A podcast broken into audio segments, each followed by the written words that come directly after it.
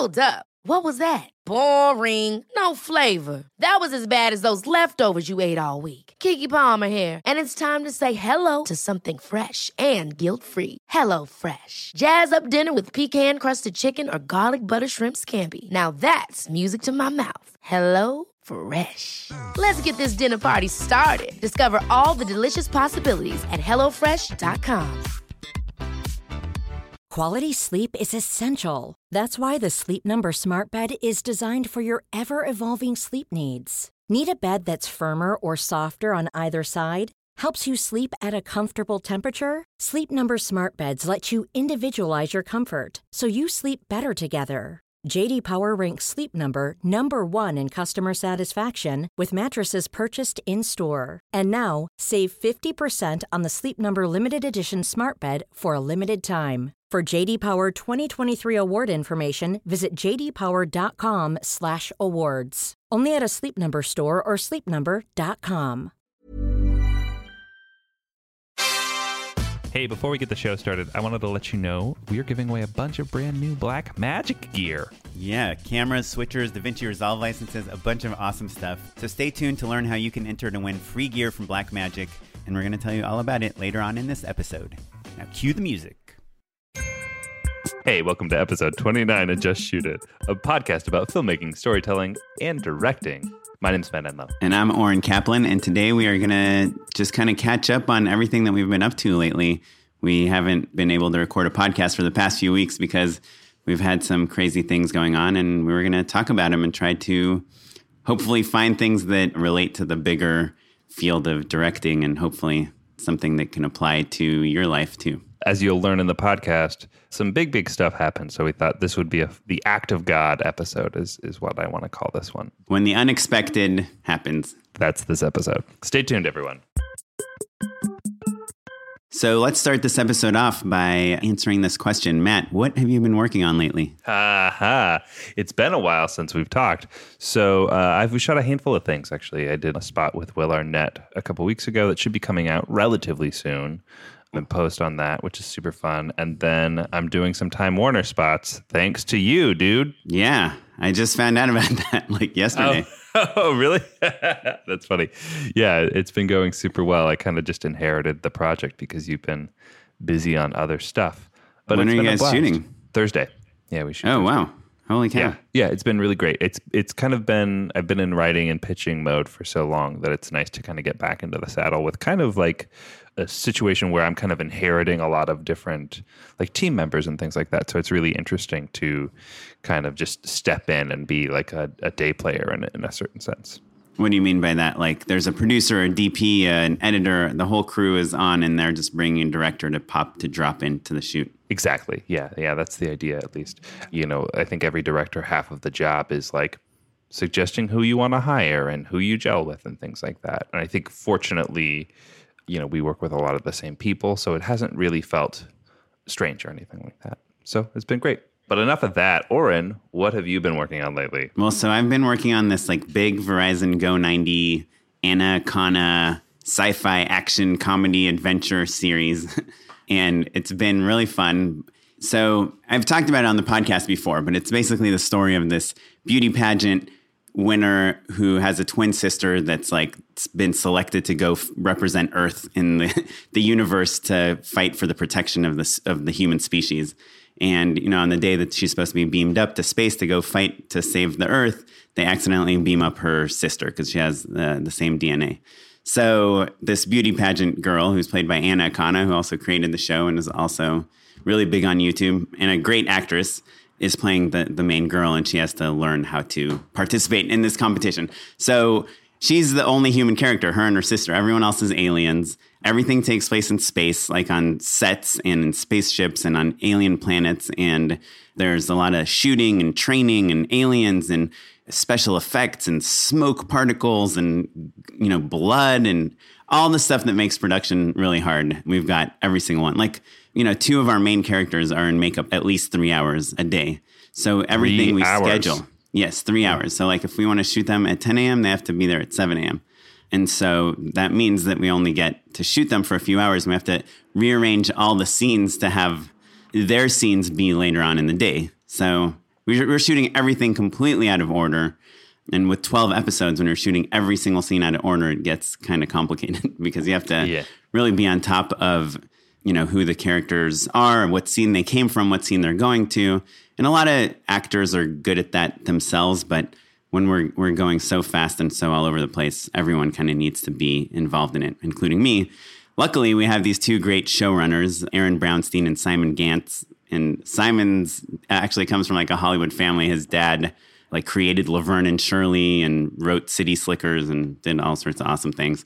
And they come from TV. They wrote on About a Boy and on Parenthood. And they're like super smart, really talented guys. And so having them kind of by my side, checking the tone, checking the characters, helping track everything, the relationships has been so helpful.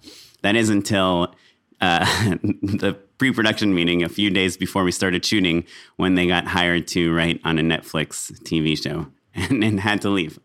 So that was bummer number one. So moving on, this is 120 pages of sci-fi. I just told you how many hours of makeup we do, aliens, sets, action, stunts, everything. Yeah, and I just want to jump in just to kind of remind listeners also, the other tricky thing, cross-boarding is one thing, right?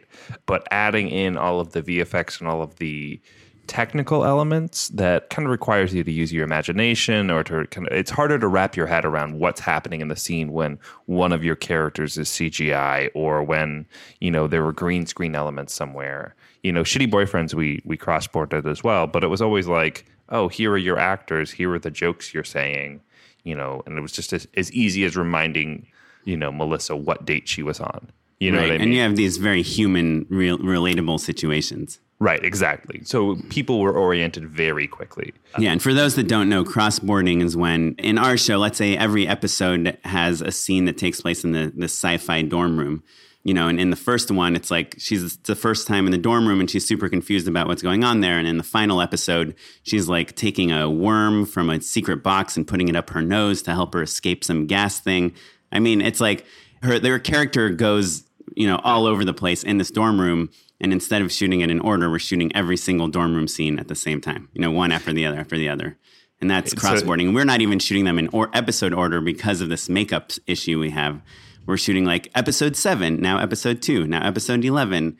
And we just have to get the actors to know exactly where they are in this massive story. Right. And the reason that people do that typically is because, you know, there's a whole bunch of logistics in terms of scheduling and locations and all of that stuff. So shooting it like a movie, basically, right, where you're kind of treating it all as one big project where there's a single director and a single team across the board is a cost-saving trick, basically. Yeah, whereas, like we're on a soundstage, right. And so our dorm room set, when we're done shooting it, they're tearing it down and they're building a different set in its place.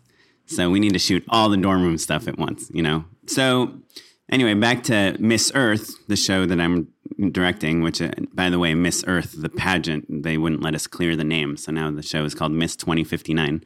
So not only do we have all these complications, usually, like, I guess the minimum number of days that I thought we needed to film this was 30. I was like, we might be able to squeeze it out in 30.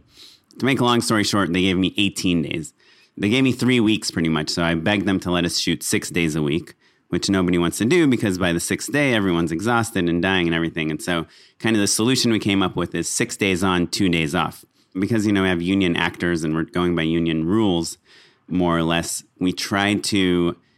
like the last person that leaves set needs to have at least 10 hours before they're back in set. Is that true? I always think of it as, I hear 12-hour turnaround, but like I know. Like a makeup artist? It's a little tricky with pre-calls, but sometimes they'll stagger a call so that like if you've got a makeup artist that shows up 3 hours early, then their assistant stays late to help them get out of the makeup. Exactly. Yeah. Exactly. Right. So because of all this, we like on Monday, our call time is 5 a.m. We start filming at 5 a.m. because we're filming till 7 p.m. We can't start filming again the next day till 7 a.m. But because we need to do all this makeup stuff, we'll call most of the people at 8 a.m. Anyway, because of that, the call time, which is the time that, you know, you're supposed to get to set, keeps moving by like an hour or two every single day. So if we start on Monday at 5 a.m., by Saturday, our call time is 11 a.m., which means we're finishing at like 1 a.m., which means if we only had 1 day off, you're supposed to have 24 hours off on your day off. we would only get like 18 hours off. So we have to have 2 days off. Anyway, so 6 days on, 2 days off, 6 days on, 2 days off, 6 days on. That's our schedule, 18 days. And that's pretty brutal also, because you have to remember that if you're shooting so late on that last day, that means that your first day off is really mostly just recuperating from that 6 day, 14 hour a day week, you know? Yeah. I mean, even shooting one 14 hour day is like exhausting, but doing it six times in a row is like maddening, right? And all the things that could go wrong. Like we lost a location, a location we've had for a month and a half. We lost it the day before shooting at the city of Hawthorne. By the way, don't shoot in Hawthorne. They pulled our permit the day before the shoot. It was a Friday, by the way, which means you can't know. All the offices are closed on Saturday. We're supposed to shoot there on Saturday. So we're shooting for 6 days. I've lost my showrunners, right? Because they're on this other show, which is kind of a bummer, but whatever. We're making it through. You know, great actors like Anna, who I'd never worked with before, is like, so like knows every single line. She knows all the other actors' lines by heart. She's like amazing, does all her own stunts. All the other actors are really great and funny and have good energy, even though they're under like tons and tons of makeup. Anyway, so we somehow make it through our first 6 days. You know, we wrap at like 1 a.m. or whatever. I go home, get into bed at like 2 a.m. next to my wife. And at 5 a.m., I hear like a thud. And I thought my wife had like fallen off in the bed or something. And she's like, Oren, I think my water broke. So this is February 21st. My wife is pregnant due March 21st, an entire month later. And I'm like, no, I think that only happens in movies. Like people's water doesn't really break. That's what I've heard. Anyway, we called the doctor. She's like, come in. To make a long story short, about 18 hours later, I have a baby. Mind you, this is between days 6 and 7 of this massive shoot, right? So we have a baby on like Sunday morning at 1 a.m. and I have to be in Malibu at 5 a.m. the next morning. This is our first kid. It's not like I have like a million kids or anything. And so we have this baby. We learn this one's how to take care of a baby. Babies 2, 3, 4, 5. They're no big deal. Well, I imagine you kind of know what's going on with your second baby. Me, I'm like, don't know what labor's like, delivery, like all that stuff. Like it's all totally brand new. Diapers, you know, and blood, like nursing and like jaundice, all these different chemical levels in your system and tests. And anyway, we sleep literally the entire weekend. I might have slept for 30 minutes at the most. I have to be at 5 a.m. in Malibu. So somehow we make it through that. I get to Malibu at 5 a.m. where it's like 30 degrees, by the way, at 5 a.m. and like 90 degrees by 8 a.m. It's like an insane temperature shift. Let me pause you there because I have so many questions. This is kind of really the first time we've talked since all of this stuff has happened. You know, this and it doesn't end here, by the way. Yeah, which is why I'm jumping in. So this whole time you've known that your wife is pregnant, right? Did you ever have a conversation with anyone like, hey, what's going to happen if she goes into labor while we're shooting? Like, was there a contingency? Did you have conversations with your producers? Tell me about that a little bit. Yeah, so we had this plan. So I'm freaking out, right? My wife's due March 21st. You never know when a baby's going to come. We're set to shoot till March 7th, which is 2 weeks before March 21st. I'm like, I don't know, 2 weeks, 30 weeks. Okay, I think that's a safe buffer. I don't know, not that many, you know, that's around when you're supposed to have a baby. And first babies usually come late and this whole thing. Anyway, but just in case I can't make it, the number two person, the next person to step in to direct is the showrunner, which is why it's so relevant that they got another job like the week before we started shooting and had to jump off the show because they're the only other people that kind of were as involved creatively as me. You know, so if not the showrunner, we can get the DP and we can get the producer who was really involved creatively. And we can cobble together a team. But again, this is like, it's not like a situation where you are kind of shooting a two-shot and two close-ups. It's like aliens and makeup, like hours and hours and hours of time spent with the art department figuring out what every prop does and how we're going to use it, what every stunt is and how we're going to do it, what cameras we have, like lenses, shots, equipment. It's like you have to reteach these people like overnight exactly what our plan was. You know, and on a project this size, usually there aren't that many people that have the entire plan in their head. I'm not saying that it's a great thing. Maybe I should have probably communicated the plan to other people better, but you only have so much time. Anyway, so the backup, there was no backup. I mean, the backup was to get like the DP and the producer to somehow direct the show, which, you know, the producer is a director in her own right. And the DP is like super smart and has directed stuff before, but they have so much of their own stuff to deal with too. Right. So anyway, there was no real backup plan. And so I was just As unlucky as I was that my baby came 4 weeks early, I was also lucky that she happened to come on my 2 days off, like literally the night of my last day on. So anyway, I have this baby. I'm shooting in Malibu. It's like crazy scenes where people are fighting monsters like in the forest. And, you know, the sun and like all the hard stuff about shooting in forests. Like the nearest porta potty is like a 20-minute walk and it's like 1,000 degrees in it, you know, because the sun's beating down on it. And like literally we have our actresses like peeing in bushes because there's no time for them to get back there. Peeing in bushes, I feel like, is a great bonding experience for people. Do you know what I mean? Well, especially like, actresses. I mean, I feel like the guy, I don't know if I mentioned this in the premise of the show, but the show is also 98% female. There's only one male character really in the show and a bunch of male extras. But so it's all actresses, which, you know, I was actually thinking about it. Like if you have like more actresses, this might be a sexist thing to say. I don't think it is, but you'll tell me. Like it just takes a little bit longer to shoot women because you want to make women look good and you want to make men look badass, right? And like a man's wrinkles and hard shadows and hard light on a man, you know, they might not look beautiful or soft, but they can look hard, you know? With a woman, you want kind of big, soft light. So it's like, it's a little bit more work and finesse to make a woman look pretty, you know, with lighting than it is to make a man look like cool. Sure. I mean, so, maybe another way of thinking of it is like, with either gender, right? Like flattering lighting, like soft, even nuanced lighting is going to take longer. You know, like The Godfather, right? Like they just shot everybody from top lights and everyone had terrible shadows under their eyes. And that was a super cool choice, right? And also makeup is a lot longer. And hair and makeup is always a thing, especially it sounds like your looks are always consistent across your characters. It's not like people are trying a different hairstyle every day or something. Oh, but they are not consistent. Oh, it's like really? All our characters' hair and uniforms and everything morph across the season. So like Anna, the main girl, she's like a beauty pageant queen. So at first her hair is like really big and curly and like kind of full of volume. And then on the ship, she's slowly becoming more of a badass. She's like braiding her hair. It's always to the side. And that's the other thing with women that with anyone with long hair, like if it's not parted down the middle, if it's like going down one side, you have to kind of plan your master shots and your coverage around what side of their face is more covered with hair, even your lighting, because shadow, you know, you don't want to shadow their faces with their hair. So if they have a bunch of hair on the right side of their face, you'd rather, you know, place them in the right side of frame in your master shot so that the light is coming so you can see their face. All these crazy things. Luckily, Anna and Nikki Suhu, who's playing her sister, have their hairs on like the opposite sides of each other. So we can kind of frame them like that. But you know exactly where to put them in the frame, like which side because of that. So anyway, shooting, right? Another 6-day block, 2 days in Malibu, 4 days on the stage, just again, nonstop trying to make every shot and every day. And then freaking on the end of the second week, my uncle passes away. And he was only 56. I mean, he's been sick for a while and kind of knew it was coming, but no one really believed it really would come because I don't know.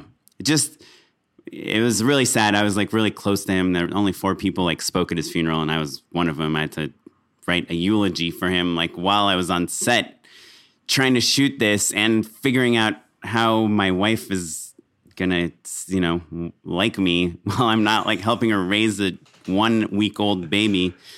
Anyway, so my second weekend, so I don't know, it's like bad luck, but worked out. Like my second time off was coincided with the funeral. So I kind of worked. I haven't missed a shoot day yet, but it obviously changes. And it's like, I mean, I don't know. It's like, I'm like laughing because it's so insane how emotionally weird it is. But I'm literally like, they're like, okay, Oren, you got like 5 minutes before the sun goes over the mountain in Malibu. And I get a call from my brother and he's like, do you want to FaceTime with Uncle David? This is probably the last time you'll ever be able to talk to him. Call me right now. He's like, they're removing the ventilator in like 20 minutes. So I'm like, tell the AD, I was like, I know we only have 5 minutes, but just give me 3 minutes. Just going to go around like behind this bush and like, have a few tears with my uncle, tell him like what he's meant to me in my life, and then come back and be like, okay, guys, let's go over there. No, that doesn't look good. Cool. Like, what? Who so put keep this your thing? Energy up and let's try one. That's awesome. Ooh, can I have some of that peanut butter celery snack? yeah, so it's just like a really weird, sad, happy week, you know? And so anyway, the funeral was yesterday. Today I got a few minutes with my daughter and to fix a bunch of things that are messed up at my house. And then tomorrow I go back to the desert at 5 a.m. to film for another 14 hours until we're filming daytime and nighttime. We're like lighting Vasquez rocks. And then another 5 days, which I'm completely unprepped for. But luckily, like the DP and I are getting along really well and we can kind of, the actors are really good and we kind of just do it, you know, old school style, like let's block this scene, let's find the master shot and let's shoot coverage, you know, and let's try to find like one really cool shot for each scene. And so, yeah, it's been crazy. And now Donald Trump, I mean, come on, what's next? My website got hacked, but I don't know. That was my own fault. Yeah. You know, I used to be an engineer. I talk about it all the time. I made my own website like 7 years ago with all these PHP scripts and all this like totally not secure programs. And I don't know, my entire site got hacked and like my web server provider like shut down my account and a whole other mess. But anyway. Yeah, so there's a ton of stuff to unpack there, right? There's no redundancy with directors, right? There's only one of us. And you're right, the reason that a director is there is mostly for course correction, right? Like by the time you're shooting, for the most part, there's a lot of things that are relatively self-sufficient, right? So when you were talking about your producer being able to step in, you know, the look is going to be consistent. The performances are going to be pretty consistent. Certainly there'd be things that you would change and tweak if you were there. And that's always... I mean, I guess I would argue it depends how complicated the project is. Like an OK Go video would probably be hard to like replace the director halfway through, you know, because they have such a specific vision. Oh, no, the camera's supposed to be at this angle for this shot to work and this angle for this shot to work. And you can't just be like, oh, we'll just do it. You know, someone else will just step in and direct, you know, right. A drama or like a rom-com or something like that, where it's like anyone can read a scene and be like, oh, yeah, I get this. With us, it's like, again, it's like we have all these weird props and weapons and things that connect with each other. And it's like, that's why the showrunners who have kind of been involved in every step could have probably managed to take over for me. But yeah, but they were gone. Not at any fault of theirs. Like, you know, everyone understood. Sure. I actually had this situation once where I got a call at like 7 a.m. from a producer that I work with a lot saying, hey, the director on my shoot today, which is a shoot I was somewhat involved with. I was helping with their VFX. He got a kidney stone and he like literally can't stand up or function on set anymore. Do you mind coming over? We have like the whole crew here. Do you mind just coming and directing this commercial? And I came and, you know, there were storyboards and there was a client and we just kind of shot the boards. And I would say it came out pretty crappy. And I'm sure a big part of it is because I had never really been invested. Not only that, you also have this like ticket out of saying like, oh, well, it's not my fault that it's bad because I just like stepped in to cover for someone. Right, like they're the ones that set it all up. So you're kind of removing anyone responsible from a project. And you know, when you're making movies or commercials or whatever, if no one feels responsible, then it's not going to be good, you know? Yeah. You need people that want it to be awesome. Well, and I think, you know, it's partially due to like the us being at the specific budget level, right? Where expectations are high enough that everyone wants it to be great, but budgets aren't so big that you could afford to postpone the shoot, right? Which is what you would do. Right. Like Leonardo DiCaprio shows up to The Wolf of Wall Street. His voice is hoarse. They're like, okay, let's postpone for a day. Or The Revenant, right? They ran out of snow, so they're like, let's put it on hold for 6 months until we find some snow. Right, exactly. And, you know, there's also insurance that, you know, like there's, I think it isn't like being bonded is basically like your act of God insurance, basically, or force majeure, right? Isn't that what that is? Yeah. So I think, you know, again, part of it is like, this world that we're kind of all living in right now where you can only get maximum quality if most things go right, which is a tricky thing, right? You know, like filmmaking is always a dirty, dangerous business. And like you were saying, like, you know, locations can fall through, people can get sick, and, you know, the show has to go on in a way that The Revenant, they did not have to worry about that quite the same way. Right. I will admit that, like, as we were setting up the shoot and they kept postponing, we were originally supposed to start February 1st and then it went to February 7th, then February 15th. I was, like, aware that it was, like, slowly creeping into the due date of my wife. And I'd already been prepping for a month and I was kind of freaked out that, like, they were going to replace me because I was going to tell them, like, hey, I can't shoot, you know, March 21st on the due date. Right. And I hadn't been paid yet. And so I didn't know, like, if they replace me, like, a month into prep, am I still going to get paid? It got really, really weird. Yeah, I guess it's just life, and I'm sure it happens in a lot of jobs, but these freelance jobs, it's probably much more common. I just remembered a story. My friend Jen, she produced this movie, The Elijah Wood. They had it all set up, all ready to go, ready to shoot. On the way to frickin' the first day of shooting, the director gets a phone call. Her sister just died in a car accident. And her sister was like her best friend and roommate or whatever. It was just like insane. So they had to replace the director on day one of the shoot. And then the movie went to Sundance. So I guess whoever the replacement was ended up doing a pretty good job. That is incredible. Yeah, well, you're really put to the test, right? Like we're all kind of in this because we love it and it's never been easy. But I think everyone kind of gets pushed to that limit of like, what is the deciding factor and when you have to say, hey, you know what, I can't do this anymore. This isn't what I want to do. And certainly I've watched plenty of friends who've kind of decided like, oh, you know, the rejection is hard or like getting started is too much.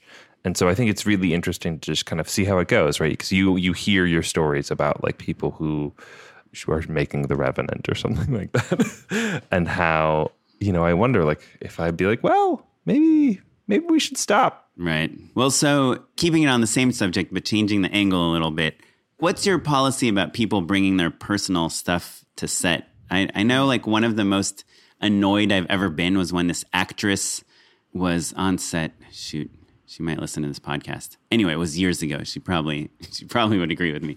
But we were like running behind as usual, like 2 hours behind. We're trying to shoot these scenes. And she was like, I'm sorry, I can't shoot right now. And I was like, why? She's like, you'll know how long ago this was in this next sentence, but she's like, my MySpace account got hacked and now it's like whoever hacked it is sending messages to all these people and I'm getting all these emails saying that like, why am I sending them like, you know, porn site links? And so I need to fix this. I have to fix this right now. And I was like, are you insane? First of all, you shouldn't have clicked on whatever you clicked on. Okay. For starters, it's your fault that you got hacked. But second of all, like you're on a job and there's like 50 people waiting for you to come act, you know, I'm sorry, like deal with that tonight. And actually even on this shoot, I had like an extra, I was supposed to have these two like guys play these like military guard type guys. And then we're on set and I hear the AD's like, hey, what size shirt are you? Like asking crew members. And I was like, what's going on? Why are you asking people? And he's like, well, one of our extras just left. He said his grandma just died and he had to leave. And I was like, oh, she did? And he's like, well, I don't know. I hear that all the time from extras. Yeah.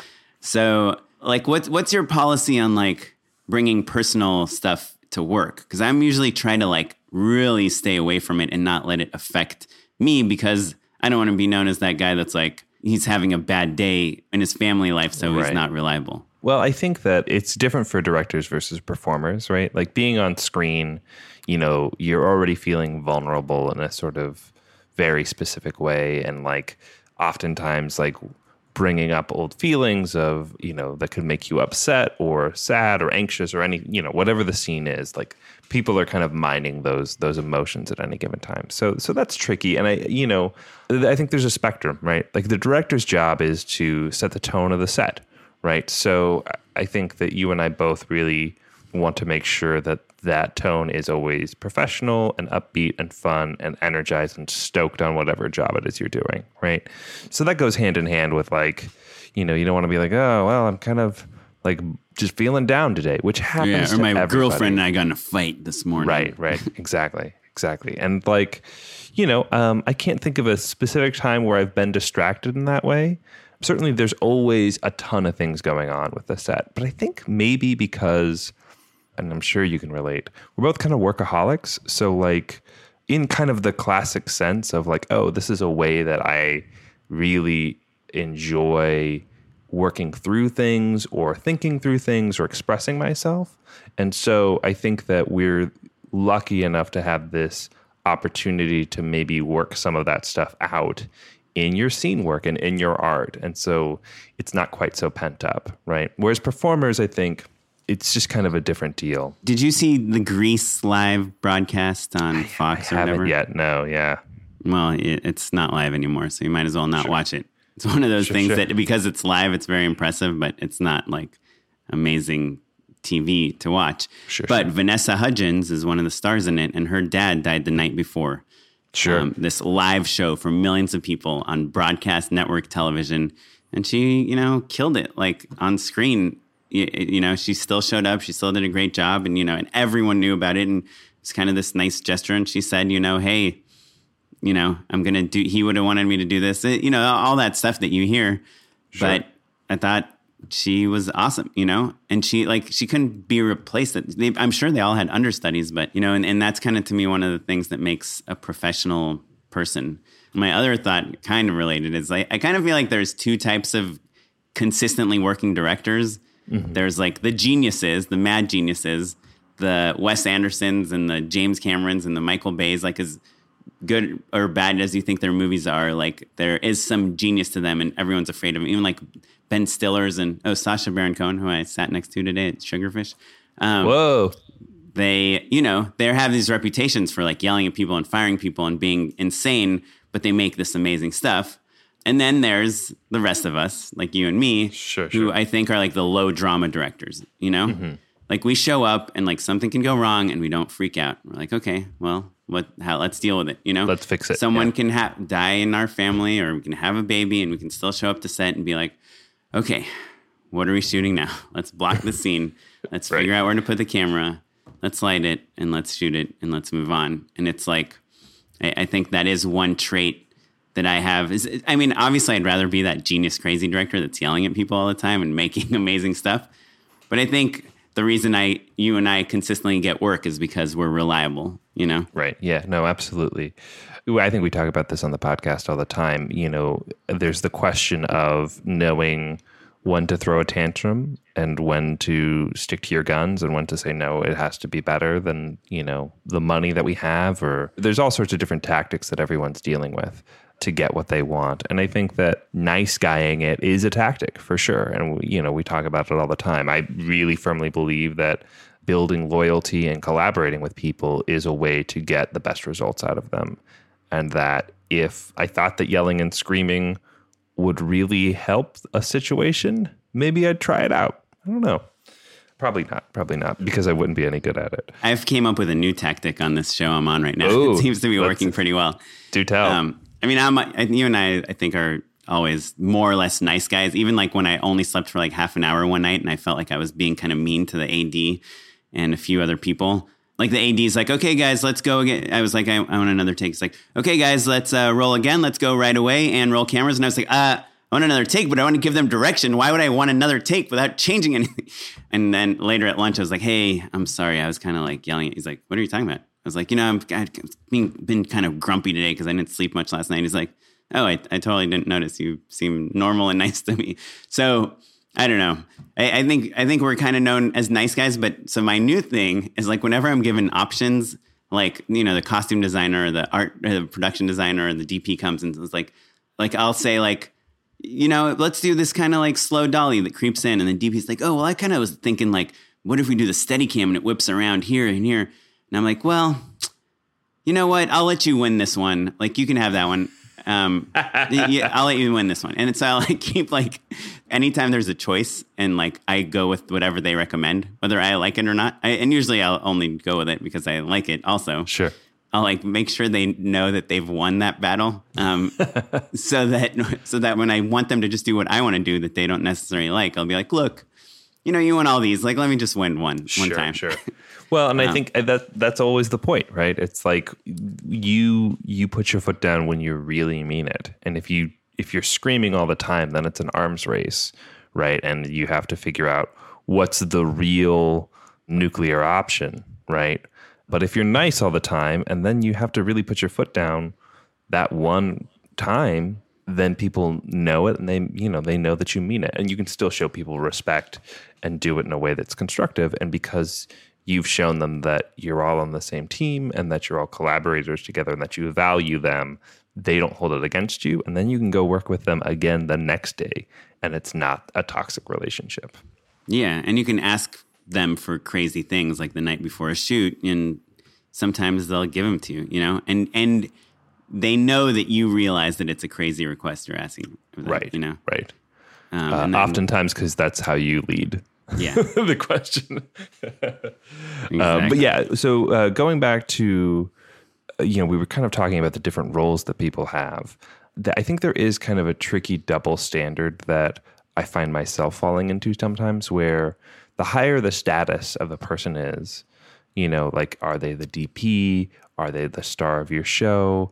Is it like a big time producer? The easier it is to kind of accommodate them. And background is always, they're kind of typically, in terms of the pecking order, at the bottom of the barrel, right? That's the brutal truth. And so, yeah. They're below the PAs, unfortunately. Right. And even we just had this pretty big background day. We had 50 aliens at the Argyle Club in Hollywood, and at catering, we had our catering and they had their own catering. Right. Yeah. And I think it was the same food, but I don't know. We might have had a little more steak and they might have had a little more chicken. But yeah, it's weird. And by the way, I fell in love with filmmaking through being an extra. So I have sure. The utmost respect for background performers. Absolutely. It's a hard job for sure. And it's a job just like anything else, and there are good extras and there are bad background actors. And the ones that you notice that are into it and trying and you can tell are probably more interested in being a performer proper. And so you try to reward those people, right? Because as long as they're not too forward about anything, there are opportunities to give them an upgrade of giving them a line or two or featuring them, And so, you're always thinking of ways to positively reinforce the sort of behavior you're looking for on set. But right. When background has a reason that they need to leave early, it drives me insane. Oh, because the whole point of them being there is to be in the shot. And so my heart always goes out to performers when they've got an audition or something like that. But a couple times I've kind of overheard people trying to maybe duck out a little bit early or things like that. And I kind of have started. Or they'll be like, what time are we going to finish? Yeah, exactly. And I don't know, dude. I have a policy of just letting them know they get to make the decision. But if they want to leave, they're not invited back. Director, make that known to them. Mm-hmm, absolutely. You say that to them, or you tell your AD to say that to them. Oh, no, I'll say it to their face for sure. Like I said, in a polite way.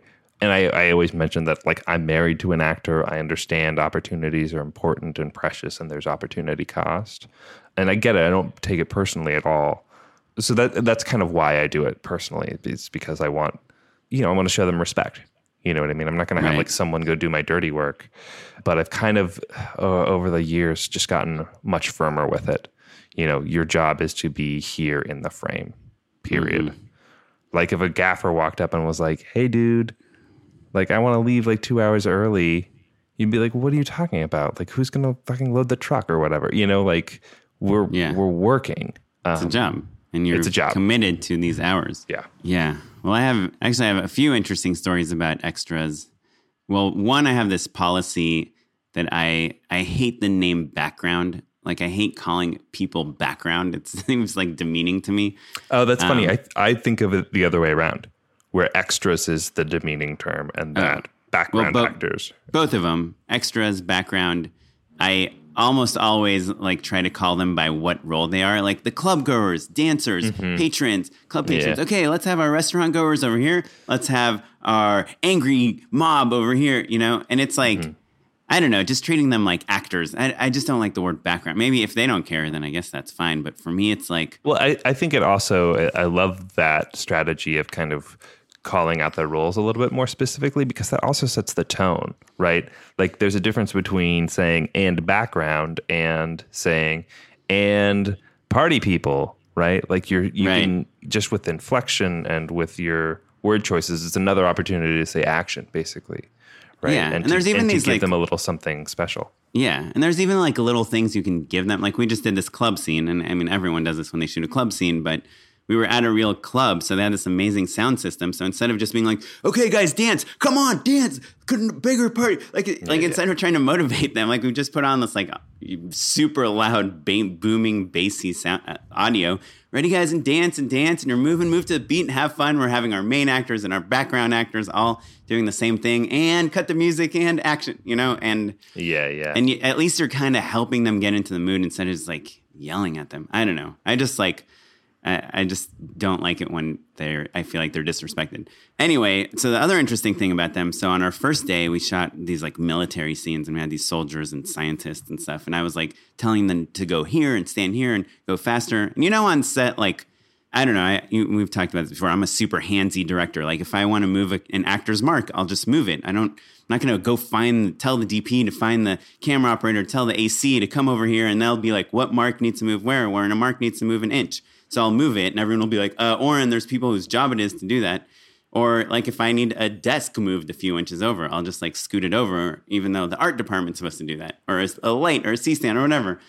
I just like don't like wasting time calling for 80 people to like audition, which is, you know, the word we use on set to see what something looks like.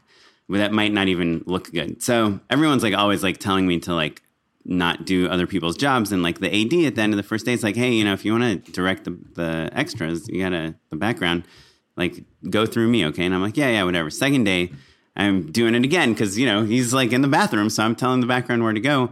And then the end of that day, the AD team had to talk with me and they're like, hey, this is like a SAG shoot.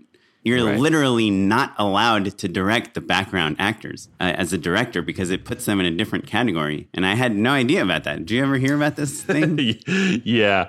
You know, I think I first learned of it when I was doing a non-SAG shoot. You know, AD maybe said something like, well, since it's a non-union shoot, it's okay. And it was sort of like a way of saying like, hey, I've got it. You know, I can do my job and you do your job.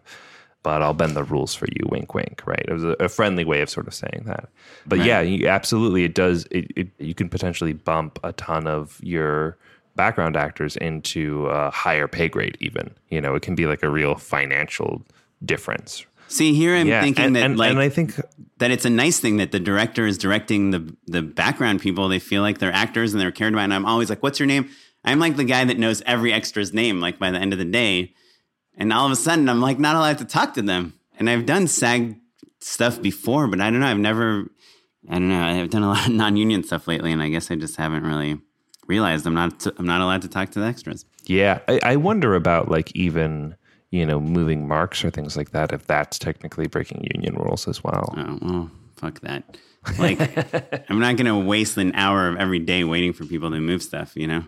And it's not like I'm ruining things. It's not, you know, I'm not going to go change the settings on the camera or go up to the makeup person, like plug their blow dryer in and put things. But if there's like a hair in Anna's eye, I'm going to move it over instead of like trying to find the hair person who's like working on somebody else, like in a room, like, you know, 5 minutes away from here.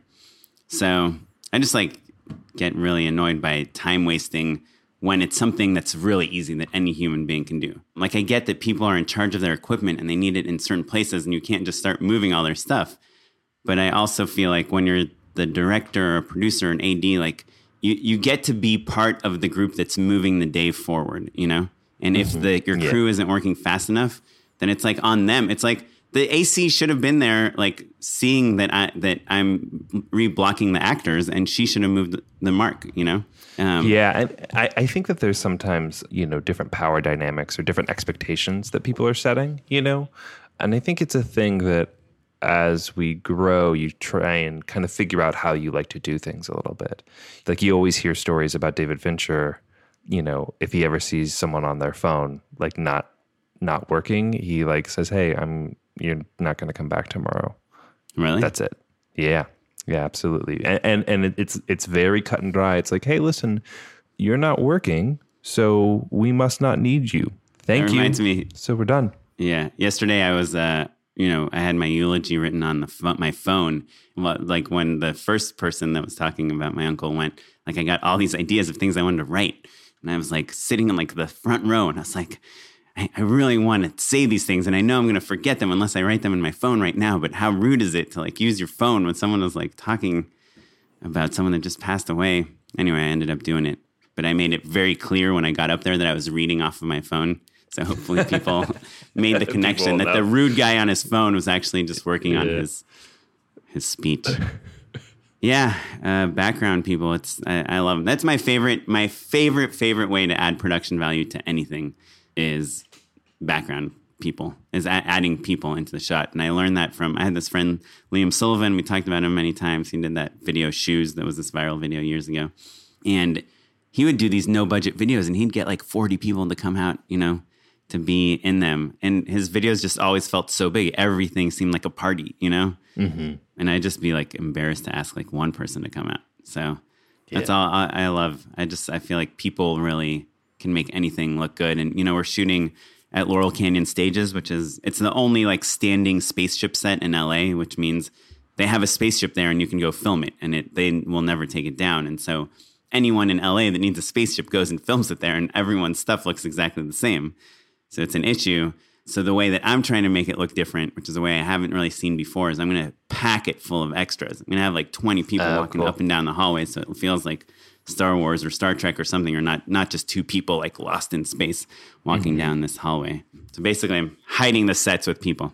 Yeah. Well, we should have Eric Kissack on again. I know he did some commercials with Creatures, and he thought it was fascinating. And we should do like an episode on like special effects, makeup, and Creatures, because it's really fun. And I think I haven't really done much of it because I always was kind of scared that it would be expensive and take a while and not look as good as like the Hollywood stuff.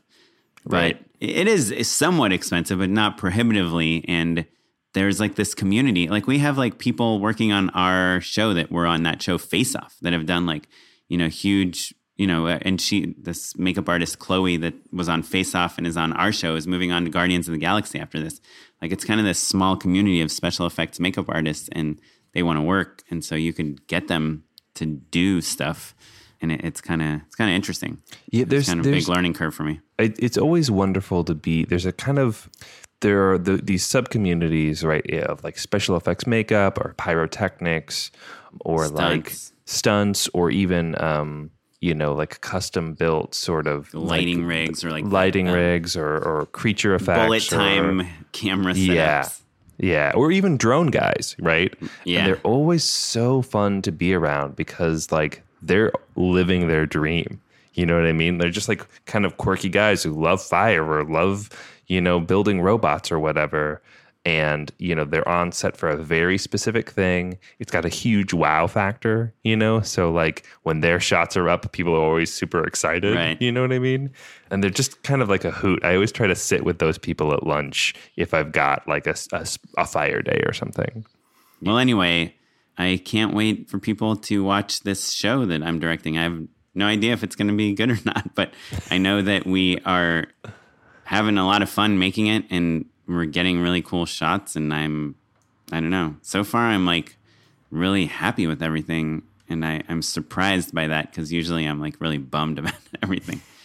So I don't know. I'm kind of excited about it. Cool. Well, we all can't wait to see Anna Akana. Yes, and we'll have her on too. She's super awesome, and she's a director in her own right. Well, Oren, like we're all super excited to check out the show. Keep us updated, as I'm sure you will. And we'll stay tuned. In the meantime, unpaid endorsements. Oren, do you have an unpaid endorsement? Yeah, I mean, it's kind of a weird endorsement that just came to me.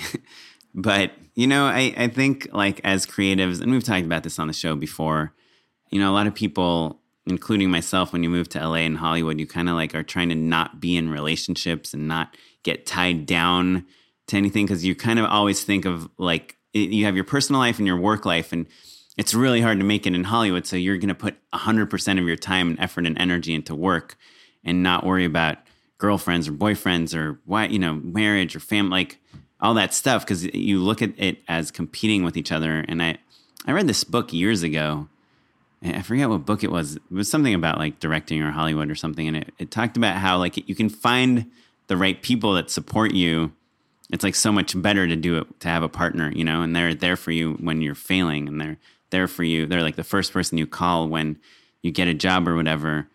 And it's like, I guess the endorsement is if you are very young and just kind of moving to LA or Hollywood or getting into filmmaking, and you are thinking to yourself, like, I don't know, there's a great scene in Whiplash where Miles Teller tells his girlfriend, he's like, hey, I don't have time to be with you because I'm focusing on my career. It's like everyone kind of has that thought, I think, when they first move here.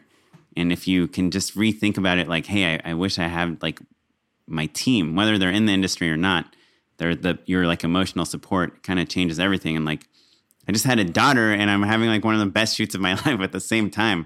Like, I guess it's just an endorsement for like being open to like kind of family and relationships and all that stuff, and not look at them as something that's like competing with your career or work.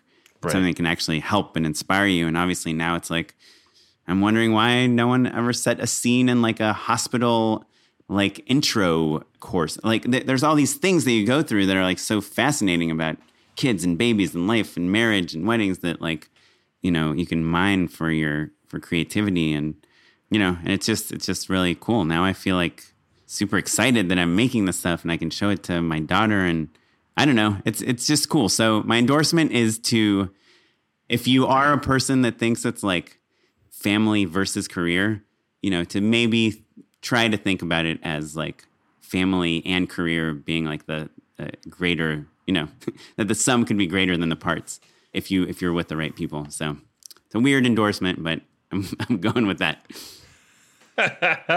Well, I love that. That's great and perfectly timed, obviously.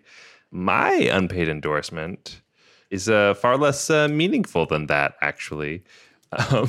Good. I think that's what they're supposed to be. Yeah. Well, you know, it's nice to have a nice mixture. So my endorsement is actually an article from businessinsider.com. It's called This Is the Most Bizarre Movie Set Story Ever, from an actor and mysterious director, Terrence Malick's new Knight of Cups. And it's basically a short little story about Tom Lennon, who we've mentioned on the show before.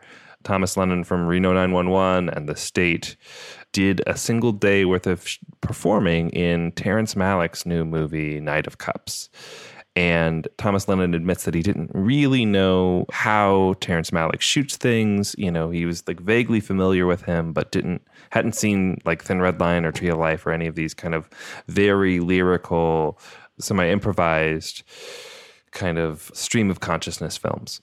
And so he kind of recounts the crazy story of going from not knowing what the fuck is going on or what he's supposed to be doing or what this movie even is to by the end of an 11-hour shoot day, just saying like it was totally incredible and unlike anything he'd ever done, and that he would absolutely, you know, do it again anytime he was ever asked.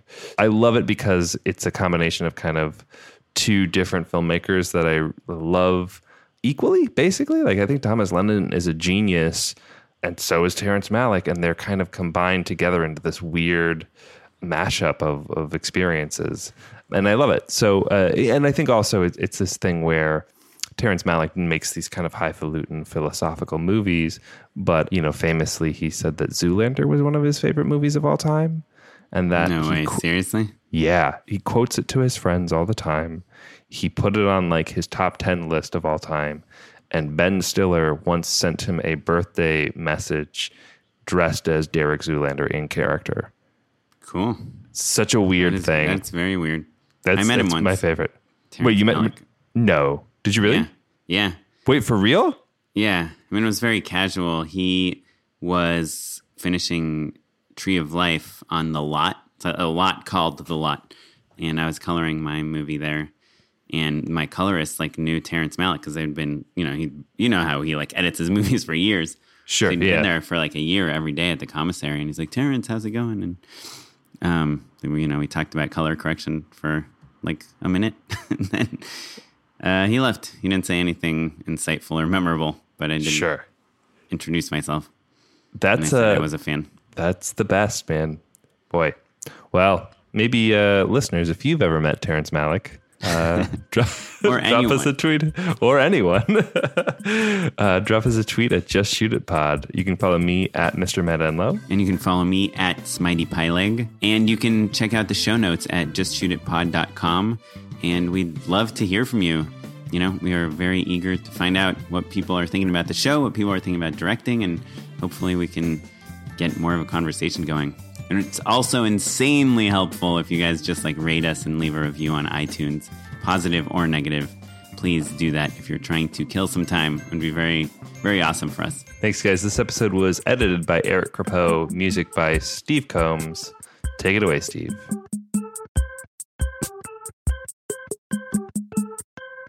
Cool. All right. I'm on. I'm on like flan. Like flan? Like flan? Like flan. And no, it's like flan, I guess. You're right. Cool. I love flan. It's good stuff.